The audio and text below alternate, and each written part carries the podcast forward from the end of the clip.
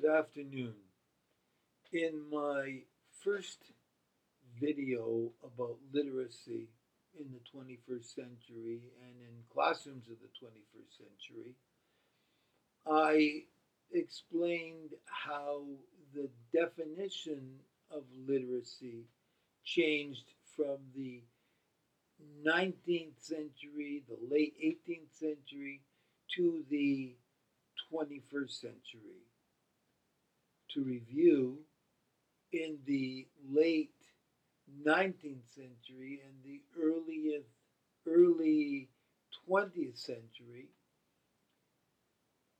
literacy referred to the ability to be able to read and write, especially. The goal of schooling in those days was to make sure that, first and foremost, students could read and write. It was assumed in those long ago days that being able to read and write would lead to be being better citizens. It was all about in the late 19th and early early 20th century.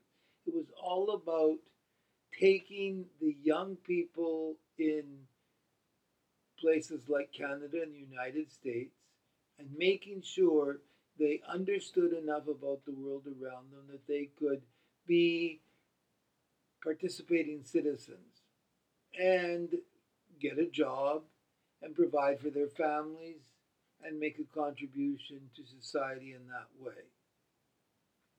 By the 21st century, the understanding of literacy became far more all encompassing. In the 21st century, we have come to realize that it isn't enough to be able to read and write. It isn't enough to be able to just read vocabulary at a grade four or five level and consider that that's enough for a productive population. We now know, based on everything that's going on around us, that literacy has to mean being able to read and comprehend and apply what is being read. Further down the road, in another lecture, I'll talk about how we acquire um, con- concepts and how this fits into the conceptualization of different things. But for now, literacy today in the advanced world and increasingly in the less advanced world means being able to read and write and comprehend and apply so that the learners of the 21st century become more able, better able, sorry, to to apply their learning and make make sense of a very complex world. In the second of my lessons, I explained how that plays out in society and in the classroom and what literacy in the 21st century, or how rather, literacy in the 21st century leads to individualization. I ended last le- last lesson on the idea that increasingly education had to be individualized. Now, in face of the pandemic, it's becoming increasingly aware that instead of having a group of students who are treated like one in a classroom, in rows, being lectured to or taught to by the teacher, the teacher has to become the guide on the side and help escort his or her students down a learning path so that they can, to use a word I've already used this afternoon, conceptualize and increase their understanding of the world.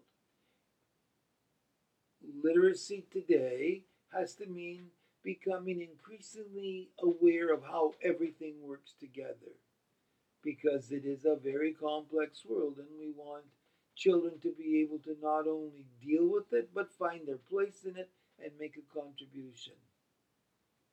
Today, what I want to talk about and what I want to focus on is what those classrooms look like. What is a classroom today compared to what a classroom was like over a hundred years ago? Even when I first went to school,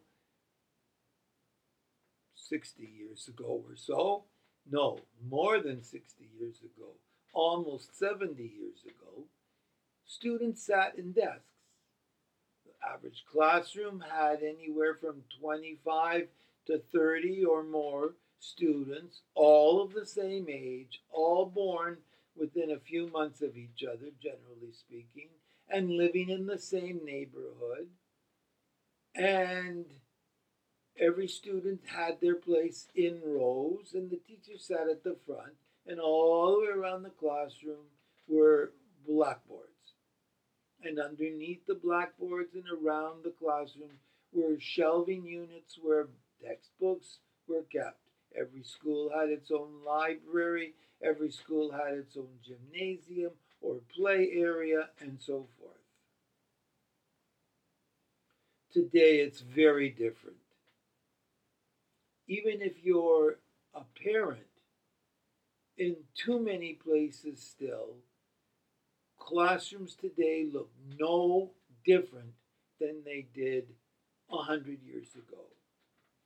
But this is what we are confronted with, what we are confronted with, and what you will find in an increasing number of classrooms today. First of all, they're designed differently. They're no longer square boxes down a hall. They can be in pods. They can be without walls. They can be focusing in on a library in the middle. They don't have to be a desk at the front and rows of desks. Increasingly, classrooms are made of pods inside the classroom, pods of tables where students sit and work and collaborate. And further down the row, the line in these lessons, I'll talk about why that's important. But for now, let's just talk about what the reality is. So, first of all, there's a variability of design. Secondly, you'd be hard pressed to find a classroom today and schools today that don't have all kinds of technology. And I'm not referring to movie projectors or or tape recorders.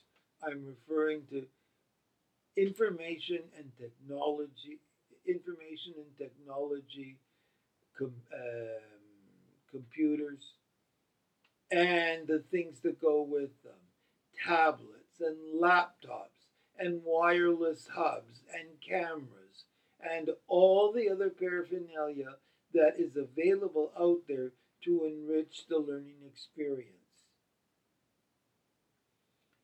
When I was in school, there were never any parents in the school. There was a PTA, a parent teacher association, that met usually in the evening and they talked about fundraising and they talked about the various circumstances in the schools and how to buy resources. But they did not work in classrooms with students. That there was one teacher and all those students. But today, increasingly, you will find in any one classroom a classroom teacher sometimes an aide or two who are hired to work with students who have special needs or are learning disabled in one way or another, and oftentimes parent volunteers in the halls doing things for the school, helping the office, helping the teachers, and carrying on the business of education. In the classroom today, teachers are empowered. Teachers are able to do things that they never could before. They have more authority inside the classroom to deal with how they're going to teach. There isn't a standardized curriculum like there used to be. Teachers can plan their lessons. They're told what the lessons should include. They're taught, rather, what the lessons should include. They're um, given guide, guides to help them decide when you should teach fractions and when you should teach decimals and when you should teach uh, photosynthesis and when you should teach adaptations in the animal world. But how they go about it, the teachers are left to their own devices. And there are all kinds of resources that they have access to to help them deliver the curriculum. Finally, the curriculum is very much problem based.